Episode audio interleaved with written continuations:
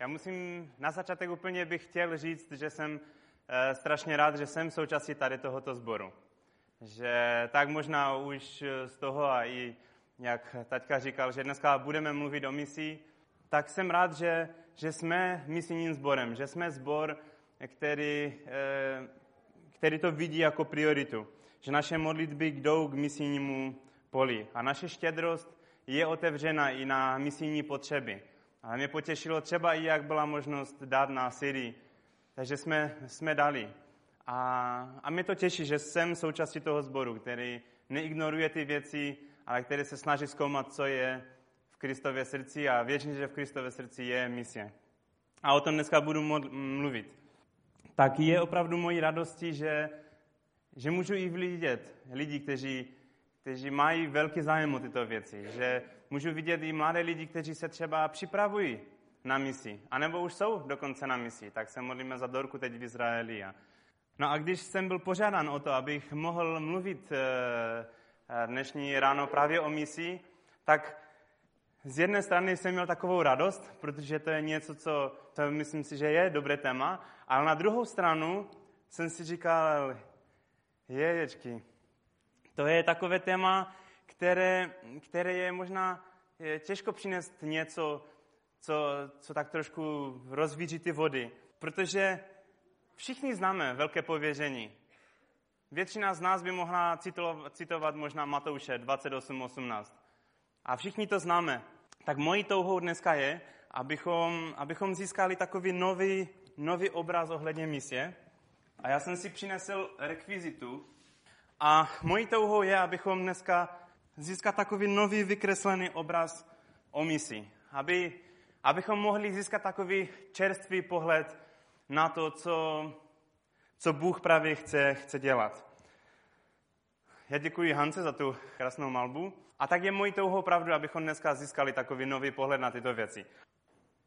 Já nevím, jestli se vám to taky stává, ale mi se to občas stane, že mám něco v hlavě, mám to odfajfknuté, si říkám, jo, ten verš mám zpracovaný, mám to vyřešené, nemusím se k tomu vracet. Stává se vám to někdy? Jo, já to někdy tak mám. Asi pamatuju, jak na mládeži jsme jednou studovali eh, celý list Jakubův a tak několik mládeží jsme tomu věnovali. Tu jednu mládež vedl, já už ani nepamatuju, kdo vedl. A probírala, probírala se pasáž eh, z druhé kapitoly Jakuba a mluvilo se o těch věcech a diskutovali jsme.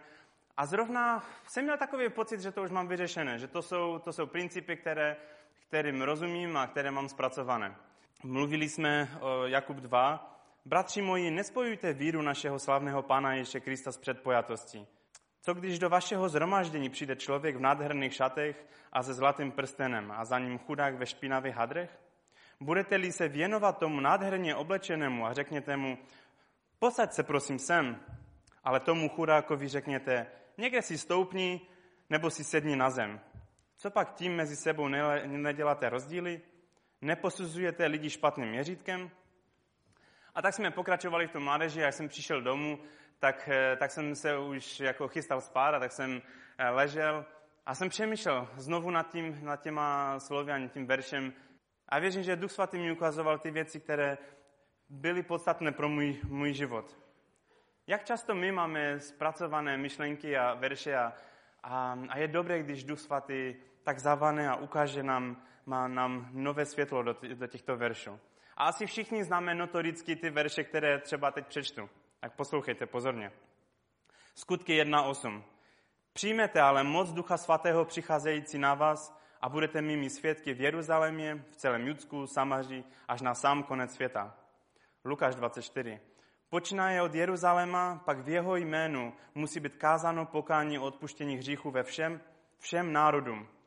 Vy jste toho svědkové. Marek 16.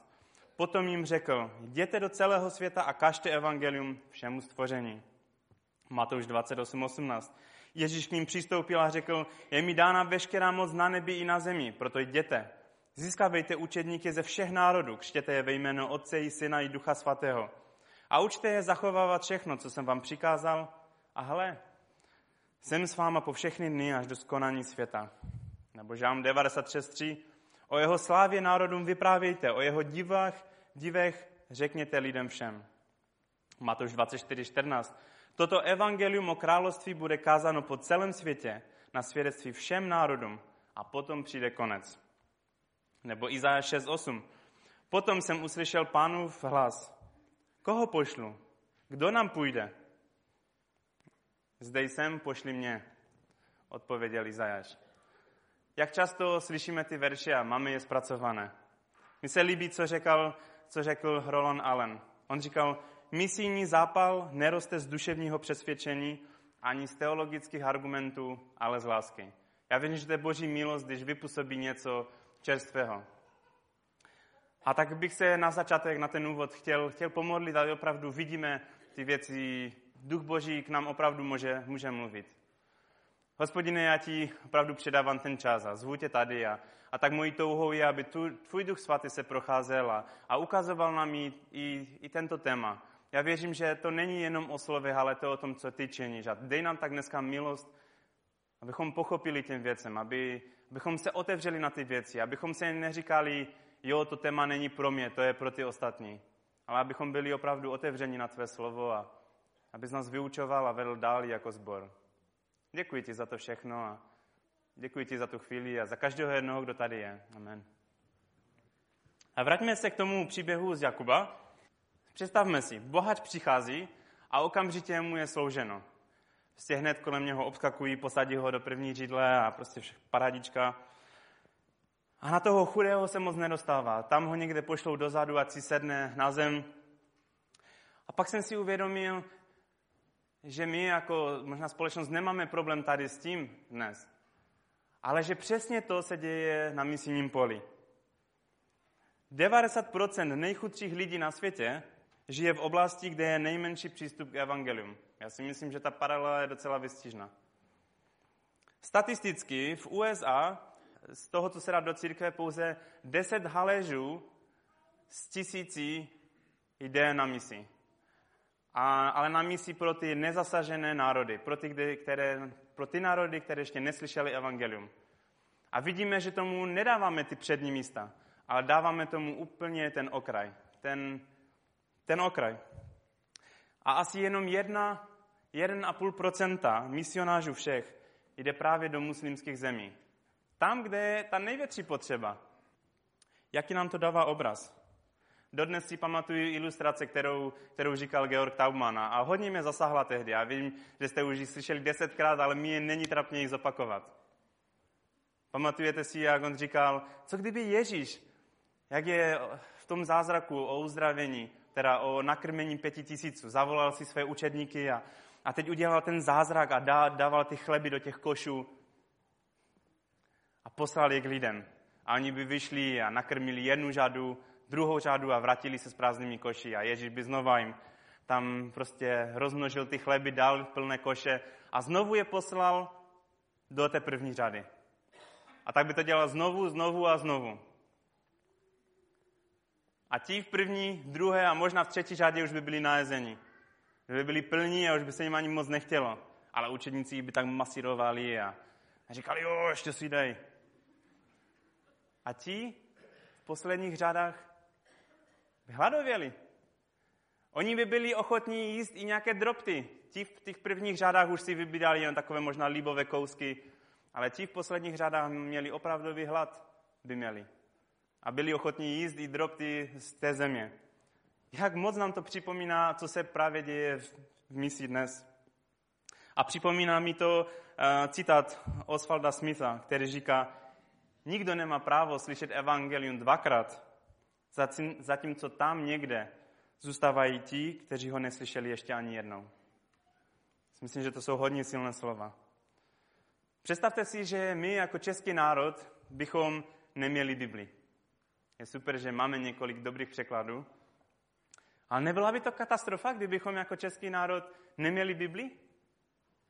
Co je fajné, že jsem si uvědomil, a já jsem se to už asi tady někde říkal, že, že je furt pozitivní, že bychom si mohli otevřít třeba Biblii ve slovenském jazyku, nebo v polštině, někteří v angličtině, někteří jiní zase v ruštině, nebo v němčině.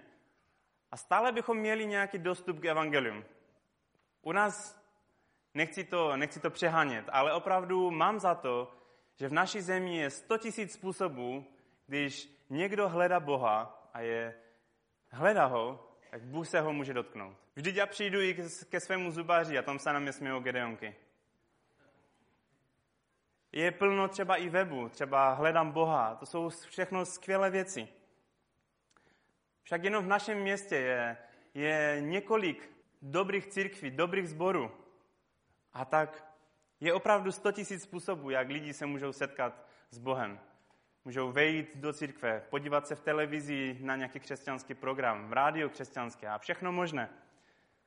Ale je tady minimálně 2000 národů, kteří nemají žádný přístup k evangelium. A nejenom, že nemají přístup k evangelium, nejenom, že nemají Bibli, ale ani ty jazyky, které jiné znají. Někteří lidi třeba znají i šest jazyků. A ani v jednom není Bible. Představte si, že vy, nejenom, že by nebyla čeština Bible, ale to by nebylo ani v polštině, ani ve slovenštině, ani v dalších jazykech, jazycích, které umíme. A takových národů se říká, že je až 2000. Kolik způsobů Bůh má, aby, aby ten, kdo opravdu hledal, aby mohl najít pravdu? Možná proto Bůh používá tak často vize a sny právě pro tyto lidi. Kolik jsem říkal, že je těch, těch národů, které nemají přístup k evangeliu? 2000 těch, kteří nemají vůbec ani v jiných jazycích, ale říká se podle jedné statistiky, že je to asi 6 tisíc národů, 6 tisíc skupin, které, které jsou. A já děkuji Ludce, že mi připravila nic takového. Ludko, pojď prosím. A tady je seznam těch národů. Je to úplně malinký, malinké písmo, to nejmenší, co, co bylo čitelné. A to jsou všechno národy, které, které nemají přístup k evangelium. To ještě posunu víc, a tu můžu i chodit. Já si myslím, že to je něco, co nás musí obrovským způsobem zavázat. Ale líbí se mi postoj od Pavla, který říká, zakladám si na tom, že kážu evangelium tam, kde o Kristu ještě neslyšeli. Myslím si, že kdyby Pavel dneska žil, tak si myslím, že ho najdeme někde tady mezi těma lidma.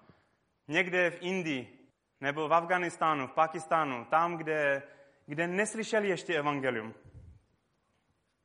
Ano, Pavel říká, zakládám si na tom, že kážu evangelium tam, kde o Kristu ještě neslyšeli. A tak ten verš z Jakuba ukazuje, že Kristus nepřišel, kde lidi byli na vysluní a měli se dobře, byli bohatí. On nepřišel do Říma.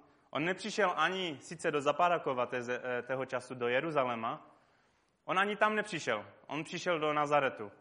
To byla úplně, i v Izraeli to bylo také nic. A on přišel přesně tam, protože to je Ježíšova povaha, Kristova povaha.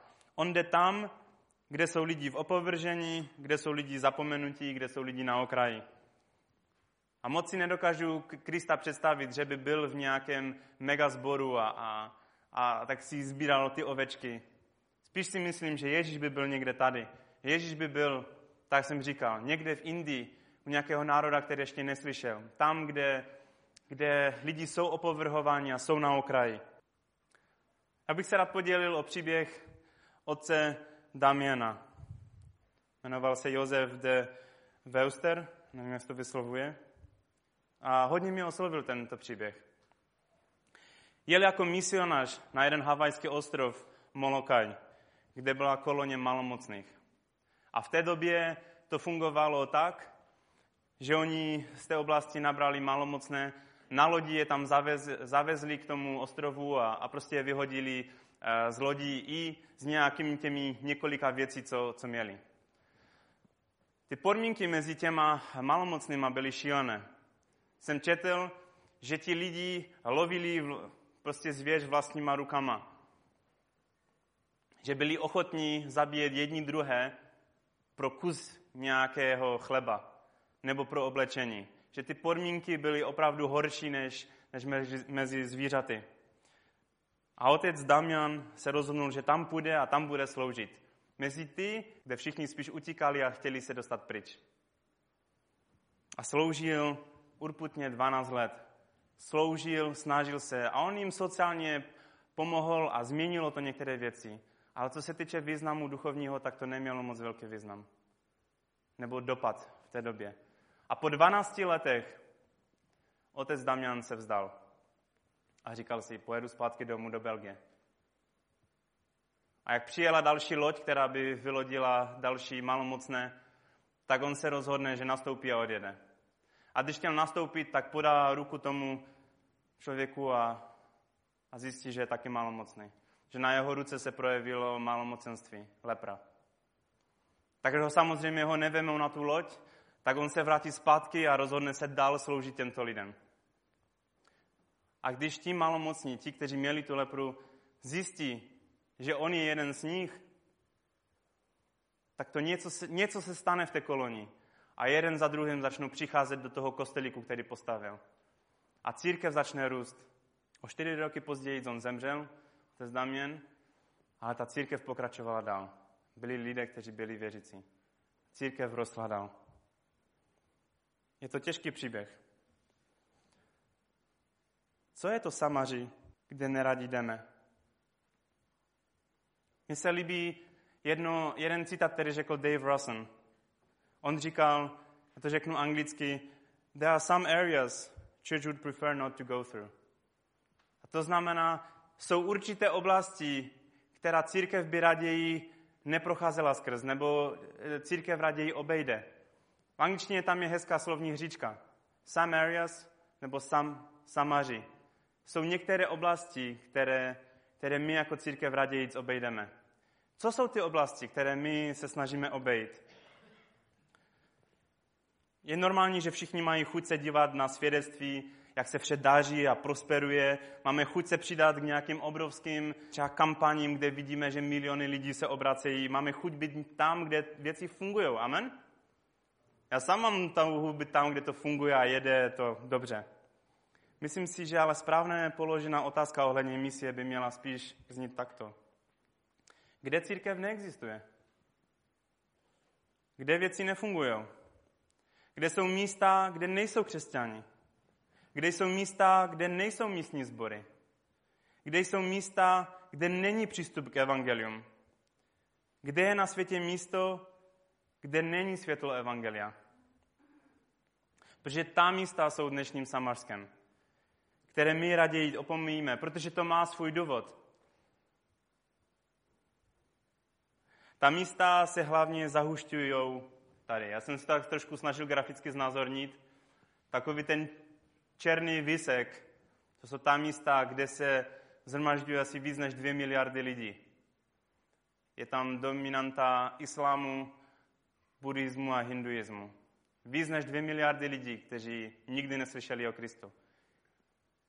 Takže tito lidi jsou tak tak ti eh, kurdové, kteří říkali, nikdy jsme neslyšeli o Kristu. A vyznačují se velkým pronásledováním a tvrdým odporem proti evangelium. A já si myslím, že to je logické. Protože Satan se nechce vzdát svých posledních takových mocností nebo bašt. On by byl sám hloupý, kdyby se toho sám vzdal. Protože ví, že když evangelium přijde až tam, jeho konec nastal. A proto se bude snažit dát církev do nějaké lži, zaměstnat církev tak, ať nevidíme misi jako důležitou. Protože on ví, že když přijde evangelium tam, je jeho konec. Islám je určitě velká oblast dnešní z něho samaří.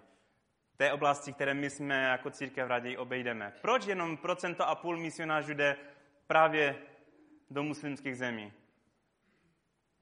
Já vím, že ďábel se nás snaží zastrašit jako církev. A jsou veliké takové otřasy, otřesy. A věřím, že to jsou otřesy před pádem. Terorismus, násilí a to všecko. A věřím, tak jsem tady už jednou říkal, že Bůh má mnohé takové ty Sauly, neboli apoštoli Pavly, kteří kdysi běhali a vraždili křesťany, tak Pavel Saul dělal tak já věřím, že takové lidi jsou třeba i dneska v Talibanu, v al qaidě Možná dneska jsou teroristé, ale Bůh pro ně má jiný plán. Bůh má pro ně plán, že oni budou apoštolové třeba pro Afganistán. Oni budou apoštolové třeba, kteří přijdou a obrátí Meku z hůru nohama. Věříme tomu? Já věřím, že i mezi těmi teroristy, které celý svět se jich bojí, může vzejít takový apoštol Pavel. Já věřím, že z hrozby se můžou stát nástroje pro církev. A určitě nejsem sám, jak přečtu teď ty verše, které přečtu, že mě vyruší. A určitě nebudu v tom sám, kterého mě tak zatřepou. Jan 12.25. Kdo lpí na svém životě, ten jej ztratí. Kdo na svém životě v tomto světě nelpí, uchrání jej k věčnému životu. Matouš 16.24. Ježíš řekl svým učedníkům, chce-li někdo jít za mnou, ať se zřekne sám sebe, vezme svůj kříž a následuje mne. Kdokoliv by chtěl zachránit život, ztratí jej. Ale kdokoliv by ztratil svůj život pro mě, ten jej nalezne. Kde to Ježíš říká? Ježíš v té situaci to říká několik dnů předtím, než je sám ukřižovan. Než jde na Golgotu. A říká svým učeníkům, chceš mě následovat? Fajn. Vem svůj kříž a následuj mě. Chceš mě následovat? Fajn, pojď. Následuj mě, tak já jsem byl ukřižovaný. Mám takový pocit, že pokud chceme zasáhnout evangeliem všechny národy, někdo musí se zřeknout sám sebe. Tak to je napsáno v tom verši. Musíme si se zříct sami sebe. A pokud chceme zasáhnout tyto národy, křesťané se budou muset zříct sami sebe. Říká se, že v době Nerona, Nera, bylo pro nasledování tak ukrutné a tak silné, že křesťani houfně utíkali z Říma. Ti, kteří měli možnost. Samozřejmě ne všichni měli tu možnost. A lidi utíkali. Bylo šílené pro nasledování, které si opravdu ani nedokážeme představit. A apoštol Petr jde s davem pryč z Říma a najednou vidí, jak Kristus jde proti němu. To říká tradice, to není Biblia, ale to říká tradice. A najednou vidí, jak Ježíš jde k němu. A on se ho ptá, kvovaris domine, kde jdeš, pane? A Ježíš mu odpovídá, Petře, já jdu do Říma položit svůj život znovu, protože ty si opustil to mé stádo, stádo mých ovcí. Já jdu znovu do Říma, se vracím. A ze mnou to zatřaslo.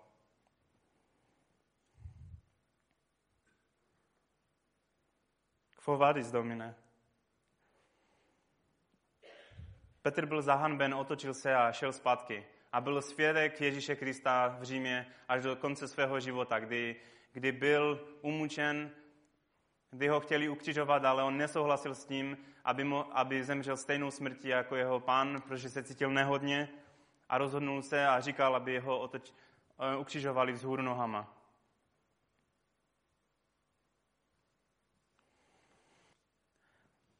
Mě zasáhlo, co říkal i Georg Taubman, jak byl ve vězení za Talibanu v Afganistánu.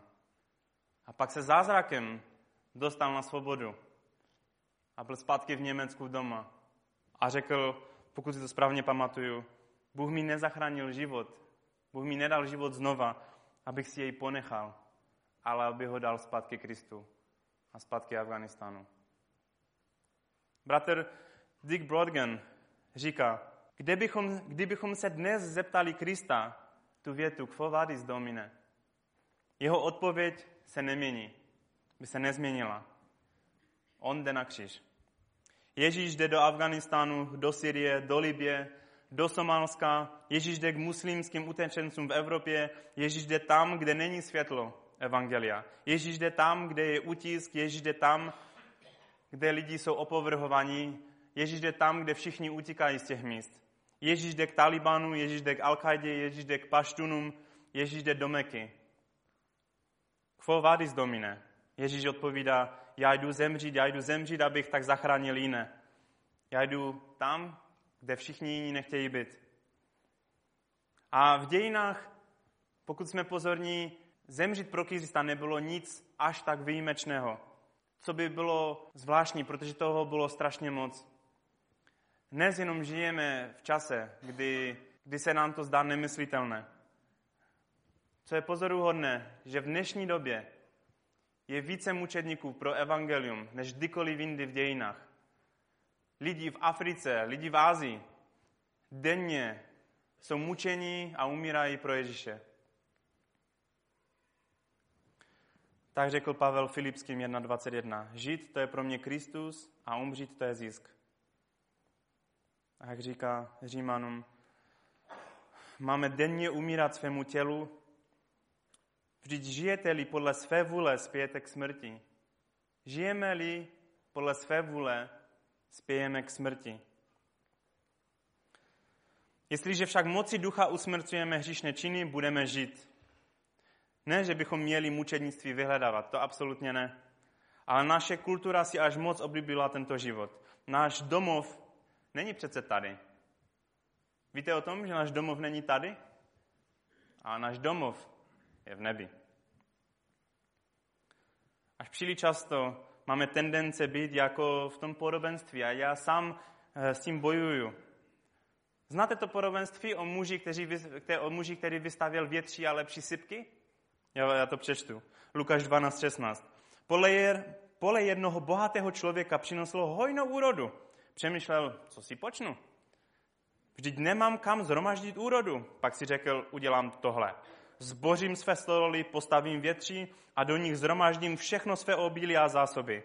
Pak si budu moci říci, podívej, máš spoustu zásob na spoustu let. Oddechni si, jes, pí, užívej si. Bůh se na něho podíval a řekl, ty blázne, dnes v noci umřeš. Či bude to, co jsi nachystal? Tak je to, když někdo hromadí pro sebe, ale nebohatne v Bohu. Mně se líbí ilustrace, kterou jednou použil Francis Chan. Představme si, že tady to lano je nekonečné lano. Má nekonečný konec. Představme si, že to lano symbolizuje časovou osu. To je čas. Chytáme to? A teď si představme, že ten žlutý konec tady, tato část, symbolizuje čas tady na zemi. A my a celý svět je posedli tím, co tady bude dělat. A říkáme si, posvětím všechno ve svém životě, abych tady si měl moc dobře. Tady budu šetřit a studovat, abych měl dobrou kariéru, abych se tady měl mega dobře. I křesťané jsou ochotní udělat kompromisy. A si říká, jo, abych si měl dobře, nebudu, no to ne. A přitom, co, nám, co nás Bible učí? Že to, co děláme tady v této krátké části, v těch několika letech, ovlivní celou věčnost. Ovlivní všechno. Tady těch několik, 70 nebo a nevím kolik let. Ovlivní věčnost. Miliony let. A tak nebuďme pohlcení, jak se máme tady. I když se z nás lidé smějou a říkají, o, ty si nedopřáváš tady této rozkoše? A nebo ty neděláš to a ono? Však život nabízí ti vrchovatě všechno možné. Jsi hloupý, že nebereš všechno to, co ti život připravil. Co my můžeme říct? Já bych použil slova Ježíše. Bychom mohli říct ty blázne. Však sám nevíš, že si se dožiješ dnešního obědu. Sám nevíš, že si se dožiješ příštího roku. To, co děláš tady, ovlivní celý tvůj zbytek života. Ne tady na zemi, ale ve věčnosti. Někdy jako mladí lidé máme tendenci udělat kompromisy, které z, z pohledu věčnosti jsou naprosto nesmysly. A tak buďme jak Pavel, který říká, že upíná svůj zrak na tu cílovou pásku. Pavel dobře pochopil, že to není jenom to, co tady dělá. On běží a běží a jeho cílová páska byla co? Tady. Smrt na této zemi. Protože věděl, že pak stráví věčnost s Kristem. A buďme jak Pavel, který říká, všechno, co činí, chce podřídit tomu, aby, aby běžel dobrý závod. Nenechá se ničím rozprašit. On ví, co je jeho cíl, on ví, co mu Bůh zamýšlel pro jeho život. A tak lidé se možná s nás budou smát, ale my víme, že my žijeme pro věčnost. Nenechme se svést. To, že všichni žijou jenom pro, mem, pro moment, neznamená, že i my bychom měli žít pro moment, protože my žijeme pro věčnost. A pokud si tyto věci dáme do této souvislosti, příběhy otce Damiana najednou dávají smysl. Že ano? Se někde trápil s malomocnými, pak sám malomocný umírá. Najednou tyto příběhy dávají smysl. Najednou to vidíme, však to není jenom o tom krátkém trápení tady. To je, to je o věčnosti. Najednou příběhy jako třeba i Williama White Bordena dávají smysl. Dovolte mi říct jeho příběh. Jeho otec byl velice bohatý podnikatel a on mohl mít všechno. Vystudoval největší prestižní školy. Studoval a vystudoval uh, University of Yale, vystudoval i Princeton, vystudoval další univerzity. A jednou, jak byl na evangelizaci Moodyho, tak se obrátil a to změnilo jeho život. A rozhodnul se být misionářem pro muslimskou část Číny a všechno odevzdat. Vzdal se dědictví, vzdal se všeho, co mohl mít. A rozhodnul se, že bude jako misionář půjde právě do Číny sloužit muslimům tam.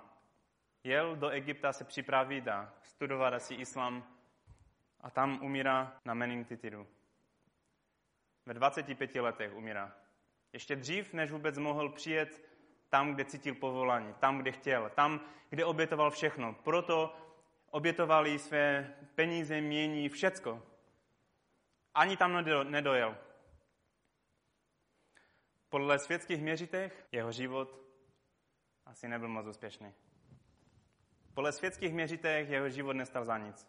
Se trápil, připravoval a jeho život ani neměl 70 let. Ve 25 letech zemřel.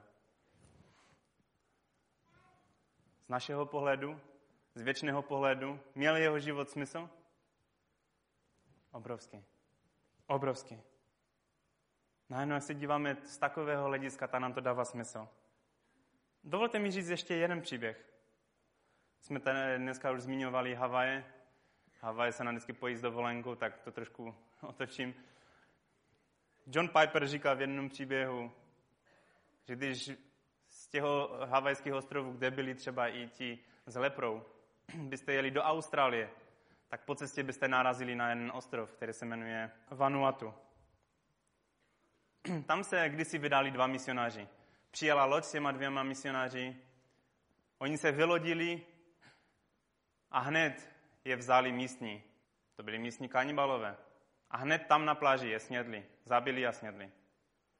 Zděšená posádka odjela zpátky do Evropy, do Anglie. Bylo to pro ně šílené, jak se celá posadka na toto dívala a nemohla nějak pomoci. O deset let později tento příběh uslyšel pastor John Patton a cítil silné povolání, že má právě jít na ty ostrovy Vanuatu. Řekl o tom ve svém sboru, kde byl pastorem a říkal, a pak přišel jeden člen, jmenoval se Dixon a říkal, pastore Johne, tam nemůžeš jet, však tě zabijou a kanibalové tě sežerou. John, já nevím, jestli s jakým klidem to řekl, a on řekl, bratře Dixone, v klidu. Však zanedlouho i tvé tělo ulehne do rakve a červy ho sežerou. Jaký rozdíl je mezi tím, jestli tebe sežerou červy, anebo mě sežerou kanibalové? Když přijde Kristus, okolik, okolik více mé tělo bude slavné. Já si myslím, že John Patton dokonale pochopil, že to je malý zlomek toho věčnosti. Já vím, že to jsou silné příběhy. Jak říká Philip Brooks, nemodleme se za jednoduché životy, ale modleme se, abychom byli silnější.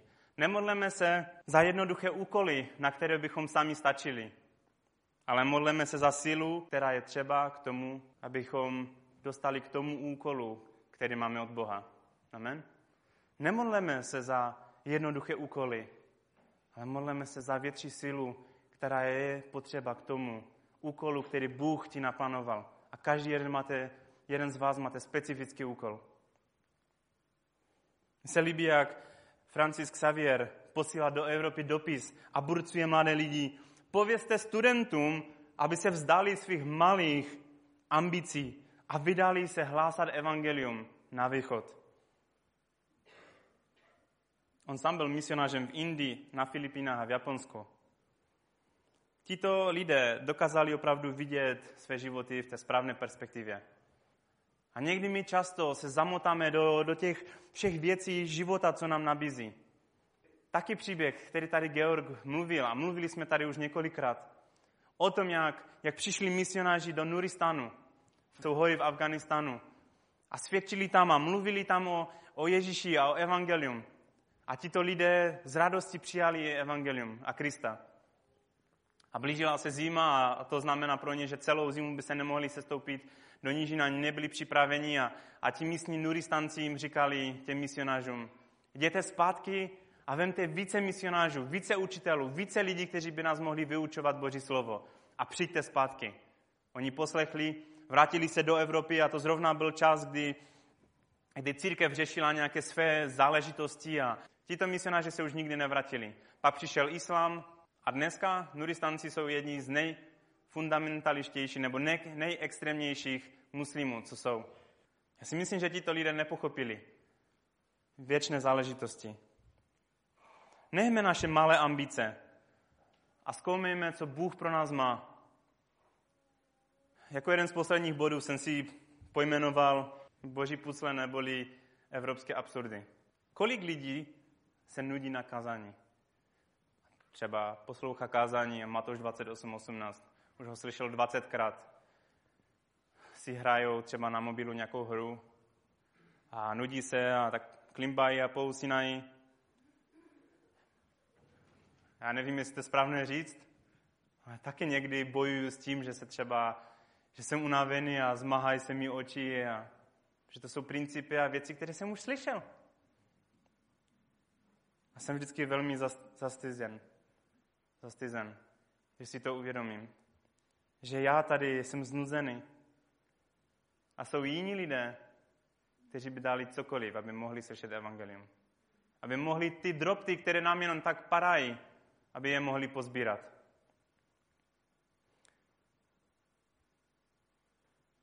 Jsou lidé, kteří by dali vše, aby slyšeli evangelium. Kolik z nás slyšelo toho už tolik? I dneska můžete přijít pokázání najet si na internet a poslechnout si hned, co bylo v Havířově zakázání, co bylo v Třinci zakázání. Pokud eh, máte rádi češtinu, pokud chcete něco světového formátu, můžete se najít, najít třeba na stránky Wilkersna, kde, kde je celý jeho archiv jeho všech kázání, které odkázal. Nebo můžete najet na nějakou moderní církev, na Hillsong, můžete poslouchat, co zrovna dneska měli, nebo jakoukoliv velkou církev. A můžeme denně poslouchat i deset kázání. Jak to, že 40% světa neslyšelo evangelium, když je nás tolik, kteří slyšeli evangelium v tak překypující míře, že je už to nudí? To, že jsou na světě lidi, kteří nikdy neslyšeli evangelium, by nás mělo přimět k tomu, že budeme ochotní zaplatit jakoukoliv cenu, aby oni mohli tuto zprávu slyšet. Často slyším a, a to lidé říkají, já nevím, co Bůh pro mě plánuje. Já nevím, co Bůh pro mě má za povolání.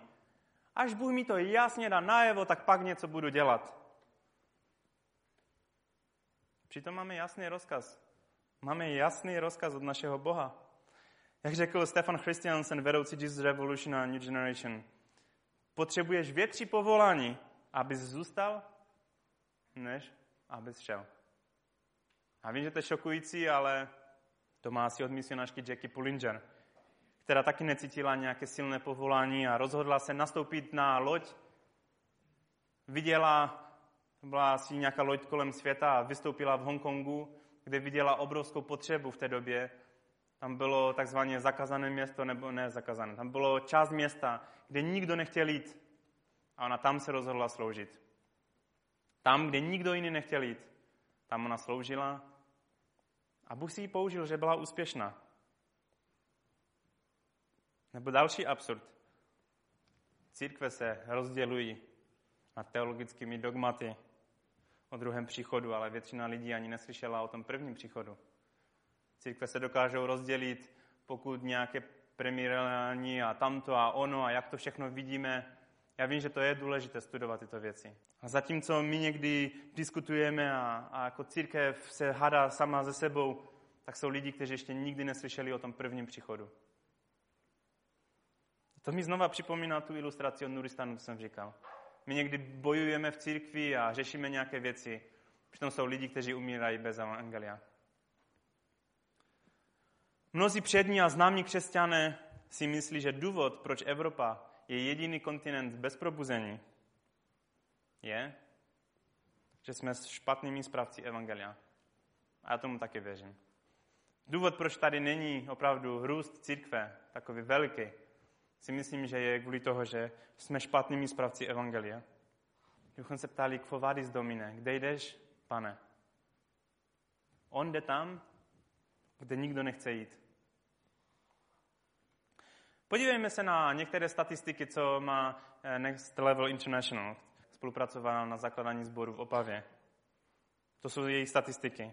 Více než 20 evropských zemí je méně než 1% evangelikálních křesťanů. To je šílené číslo. Více než ve 20 evropských zemích je méně než 1% evangelikálních křesťanů. Existuje více evangelikálních církví v Demokratické republice Kongo než dohromady ve Francii, Španělsku, Itálii a Portugalii. V Kongu je více křesťanů evangelikálních než ve Francii, Španělsku, Itálii a Portugali, Portugalsku. Ve Francii existuje více praktikujících muslimů než praktikujících katolíků a protestantů dohromady. V České republice sami víme, jak to je, tak nemusím říkat nějaké statistiky. Ale určitě neprožíváme to, co prožívá Irán. I když tam je tam velké pro následování, tak sám Ahmadinejad oficiálně přiznal, že je asi 500 až 600 lidí měsíčně, kteří, kteří konvertují na křesťanství. Co je radostné vědět? Že to číslo je daleko lepší pro nás. V Africe v roce 1900 bylo asi jenom 10 milionů křesťanů. 13 let tomu, v roce 2000, to číslo už bylo 360 milionů. Vidíme, že Bůh činí veliké věci i v Africe. Nebo probuzení v Číně. Dnes v Číně, v té jejich církvi, přijde více křesťanů do církve. V té nekřesťanské Číně přijde více křesťanů než v křesťanské Americe. To o něčem svědčí. Ve světovém měřitku církev zažívá největší růst za posledních 50 let, jako nikdy předtím v dějinách s výjimkou úplně toho ranního období. Nesymbolizuje to konec světa? Nad tím vůbec nechci polemizovat. Ale něco, něco to asi musí symbolizovat. Vypadá to opravdu, že Evropa je duchovně neplodná, kdybych tak řekl. Protože až příliš dlouho jsme brali velké pověření jako velké doporučení. Když se tak nad tím zamyslíme, si představme si na ten obrázek třeba v armádě. Já jsem sice sám na vojně nebyl, já jsem dělal tady civilku v kacečku, ale si představím, že, že tak zpovídání a taťka mi někdy vykládala, jak to bylo a, a byl popláha, nevím co všechno. A že by to někdo vzal rozkaz jako doporučení. Aby si řekl, teď je tři ráno. No, já to nechám na někom jiném, ten poplach a spal by si dal. To by byl pořádný pruser, ne? Kdyby v armádě fungovalo rozkaz, že bychom vzali jako doporučení, myslím si, že by armáda moc dlouho nefungovala. A jak často my bereme velké pověření spíše jako velké doporučení. A chtěl bych se podělit ještě jedním principem, který jsem tady jednou říkal už. Je to Abrahamův princip kdy Abraham se modlí k Bohu, aby uzdravil Abimelecha, jeho ženu a jeho děvečky, aby mohli rodit děti. Hospodin totiž kvůli Abrahamově manželce Sáře pevně zavřel každé luno v Abimelekově domě.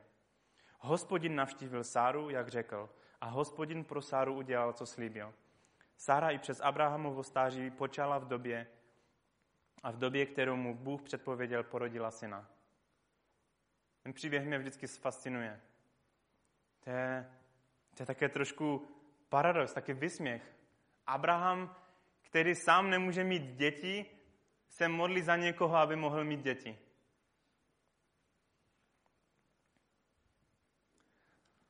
Asi myslím, že to je, může ukázat i na, naš, na nás jako Evropu. My, kteří možná nezažíváme to nejlepší období. Já věřím, že tak, jak Bůh proměnil úděl Sary a Abrahama v tom, jak oni žehnali jiným, že to sám bude činit Bůh i v našich řadách. Pokud my opravdu poslechneme jeho hlas a půjdeme na misi a budeme opravdu tam, kde je jeho srdce, že Bůh i otevře naše zavřené luno duchovně.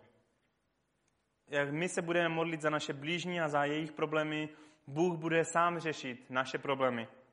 Se všimněte, Abraham se ani nemodlil znova za je, jeho problém. On žehná jinému, Bůh vyřeší jeho problém a do toho samého balíku přibere Abrahama ze Sarou. Není to skvělé? A já věřím, že to je krásný princip.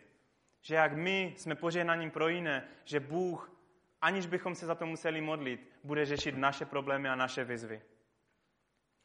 Tak my ve svém nedostatku budeme vysílat misionáře, Bůh otevře a udělá něco nového v Evropě i v naší zemi. To je Bůh, jak ho znám. Kdykoliv církev ztratila misi z dohledu, stala se neplodnou. A abych to úplně celé potrhnul a zakončil. Myslím si, že celá pointa toho všeho, co jsem se snažil říct, je zemřít sobě.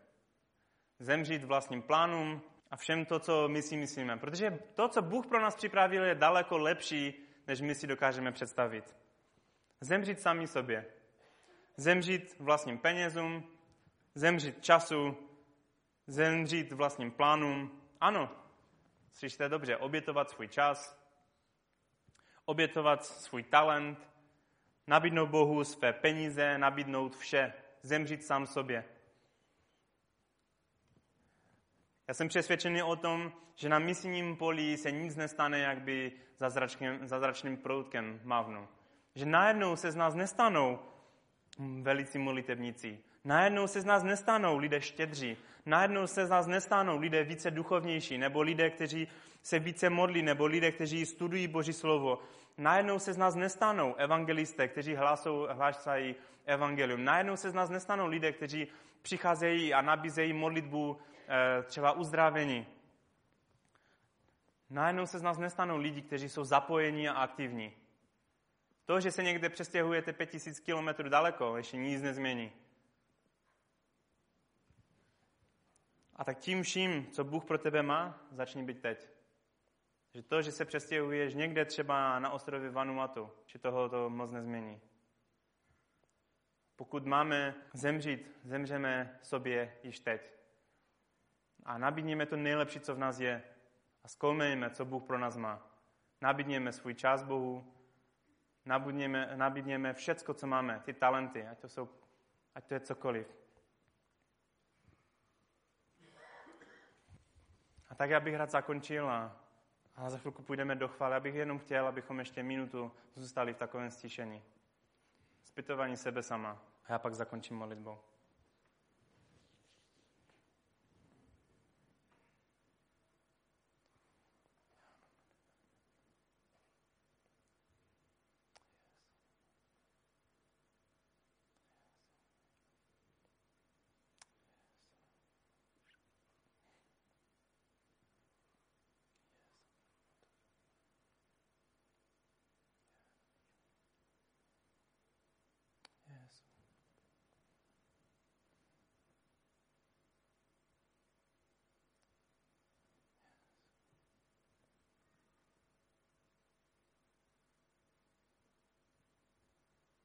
Hospodine, my si uvědomujeme, že opravdu žení je obrovská a dělníků je málo. Však ty sám to říkáš ve svém slově. Uvědomujeme si, že ty jsi majestatný Bůh a že ty jsi pokropil mnohé národy krví. Před tebou si králové zakryjí ústa, protože spatří, co jim nebylo vyprávěno. Porozumějí tomu, o čem neslyšeli tobě, hospodine, budou požehnány všechny čeledi země. Pane, já tě prosím o to tak, jsme mluvili ten citát, že misijní přesvědčení neroste z teologických nějak závěru, anebo argumentu, ale z lásky. Já tě prosím o to, aby si nám opravdu dával tuto lásku. Abychom se daleko větší míře mohli modlit právě za, za ty oblasti, kde je tma, kde není evangelium. Ty nám dej tu lásku vůči těmto lidem. Často se modlíme, abychom měli více tebe, ale já si uvědomuji a uvědomujeme si společně, že ty se nám už celé vydal. Ty si dal všecko, ty si šel na kříž. Že pokud jsou rezervy, tak jsou, jsou rezervy pouze na naší straně. A my se chceme více vydat tobě. Hospodine, toužíme slyšet i tvůj hlas, tak si mluvil Izajáši. Koho pošlu? Kdo nám půjde? Hospodine, dej nám milost, abychom vždycky byli ochotní a říct, tady jsem, pošli mě. Ty sám si pro nás vzorem. Však ty sám si byl prvním misionářem. Když lidstvo padlo do hříchu, ty sám si vyhledal Adama a Evu a nabídnul si jim smíření. Ty sám si sestoupil z nebe, kde si měl dostatek všeho a nic si nepotřeboval. Jsi sestoupil tady, kde nikdo nechtěl být a dal si sám sebe. Ty jsi pro nás vzorem a chceme tebe imitovat. Všechny tyto verše, co jsme četli na začátku, dej nám v nich poznat nový rozměr pro nás. Dej nám poznat, dej, ať nás se rozhoří tyto věci. Ať je opravdu dostatek světla. Ať hoříme pro tebe, tam, kde ty chceš, abychom hořeli. Dej, ať opravdu si zamilujeme do tebe. Ať můžeme vyznat, že ty jsi ten náš nejvzácnější a nejdražší poklad. Že ty jsi ta perla, pro kterou všechno jiné opustíme, všechno jiného se vzdáme. Toužíme vidět věci z tvé perspektivy. Toužíme, aby ten život, který máme jenom jeden, abychom dobře investovali, aby jak Pavel, abychom běželi dobrý závod, dobrý běh. Jak si nás povoláš, abych, aby si mohl říct služebníku dobrý a věrný. Dej nám, abychom byli tím, čím nás chceš mít ty. A abychom to neoddalovali a nemysleli si tam někdy, ale aby to dnes mohlo být. Aby si nám dnes ukazoval věci, které ty pro nás máš. Protože chceme být vším tím, co ty si pro nás naplánoval. A tak dej nám milost, ať můžeme umřít sami sobě. Zřeknout se sami sebe a vzít svůj kříž. A dej tak Abrahamovi, abychom viděli, že ty změníš něco, za co se už modlíme léta. Tak Abraham 40 let, tak abychom i my mohli vidět průlom v těchto věcech. A tě o to prosíme ve tvém jménu. Amen. Myslím, že je čas, kdybychom měli tak v modlitbě vzdát Pánu chválu za to, že On je věrný a On vidí naši slabost, ale On nás chce naplnit svojí mocí. On je ten, který nepotřebuje, abychom my vlastní silou se snažili dobývat svět ale on chce, abychom se vydali jemu, abychom zemřeli svým vlastním ambicím a představám a vydali se jemu do rukou a on je ten, který nás, náš život může použít pro svoji slávu, pro tu věčnost, kterou představuje ten modrý provaz, který je nekonečný. To, co děláme teď v těle, má nekonečné důsledky. Do věčnosti naší, ale taky věčnosti těch lidí, kterým sloužíme. A tak pojďme, můžeme zůstat buď klečet, nebo můžeme povstát a pojďme zdát Pánu chválu. E, teď v několika písních, potom na závěr ještě bude ta sbírka slíbená, kterou jsme měli a ještě pár ohlášení, ale teď pojďme se soustředit na Pána a vzdejme mu chválu v těchto písních.